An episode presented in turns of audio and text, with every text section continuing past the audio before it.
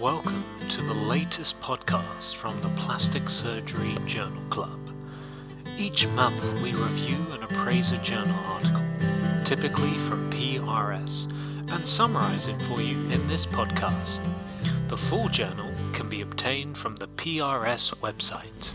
Welcome back to the June twenty nineteen Plastic and Reconstructive Surgery Journal Club, coming to you from St Vincent's Hospital in Sydney, Australia. My name is Damien Marucci and I'm with Doctor Tim Wang. We are talking about treatment of Apert Hand Syndrome, strategies for achieving a five-digit hand. Um, this was published in twenty eighteen, October twenty eighteen, P R S, and this is by the group in São Paulo, Brazil. So, Uh, Tim, why don't you start off by explaining what is the Apert hand?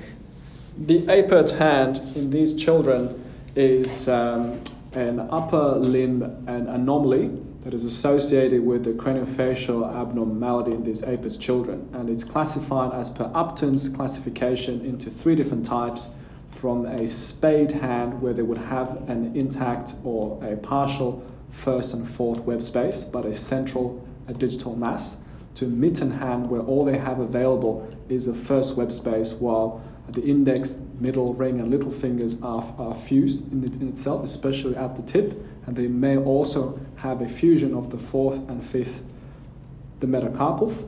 And then lastly, Upton three describes a rosebud hand where they actually have the entire hand itself is fused at the tip from the thumb to the little finger, and it also f- forms a concave shape in a very complex form of syndactyly.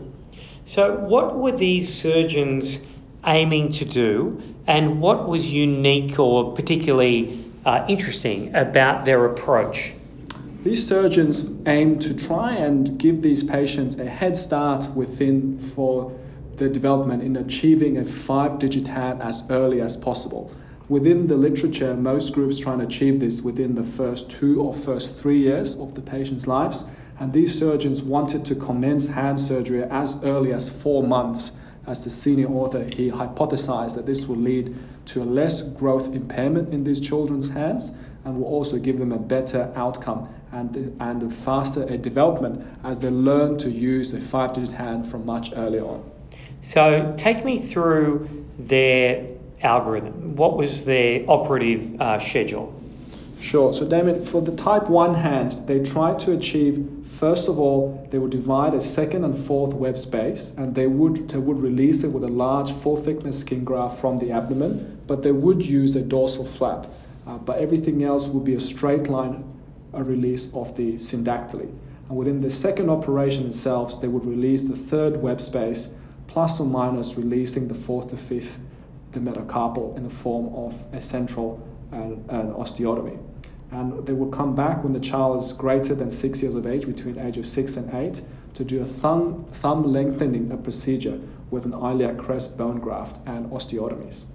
And for the type two hand themselves, where you just had the thumb in the first web space that was that was re- relatively free, they would address the second and fourth web space first with a full thickness skin graft, and then they will come back to fully release the first web as well as the third web space in the second the operation.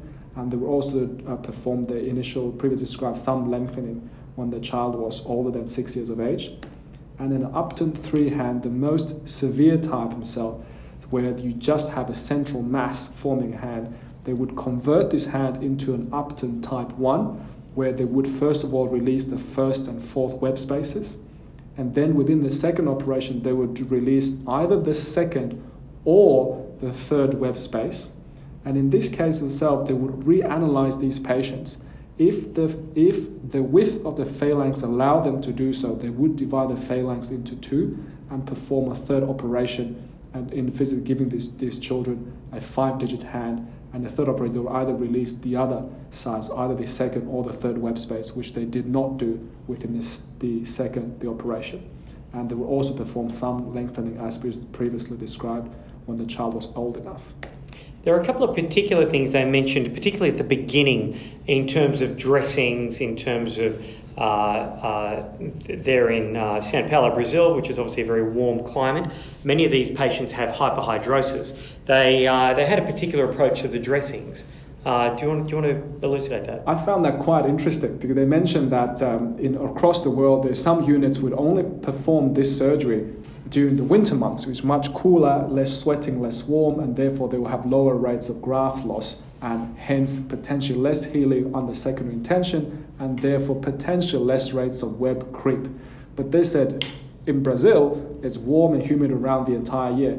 So what they always did, they actually did was they sent these children home within day one, but they actually brought them back for daily dressing changes for the first month from the, from after one week post-op to one month post-op. They would stay somewhere close to the hospital and have dressing changes daily, yes. Which I found quite impressive. Yeah, without sedation. They only, uh, they mentioned, um, I think one of the major dressing changes or uh, uh, performed uh, at sedation at a few weeks down the track, but all these simple dressing changes just being done um, uh, with the patients in the on, a, on an outpatient clinic uh, basis.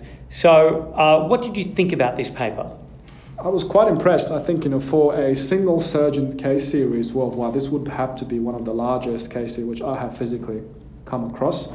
And it was uh, the outcomes was very impressive. They were able to achieve a five-digit hand in one hundred percent of the Upton type one and type two patients, and they were able to achieve a five-digit hand in seventy-two percent of the type three patients without any major complications. They only made mention and reference to one child was very active and had a donor site breakdown. But apart from that itself, all the children seemed to do very well. I quite liked the systematic, the approach which they physically they employed. There were lots of excellent diagrams. I think it gave me a nice framework in my mind, and I think that's a lot of things I could physically take home and integrate into my own practice. Okay. Is there anything else you'd like to add about this paper? I think the lastly, the only part I would like to query for the authors is that although they they proposed that they would like to start at four months, but looking at the data, that didn't quite fit because the mean time of them starting was anywhere between twenty-six to thirty-seven months.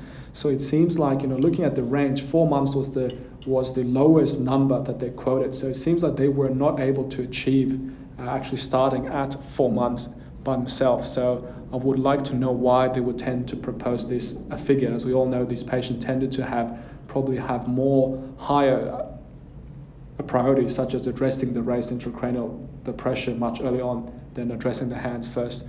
But it's interesting how why I would like to know why they would like to aim for such an early time for the hand surgery for these kids. Perhaps the neuroplasticity of the growing brain is something they want to take advantage of.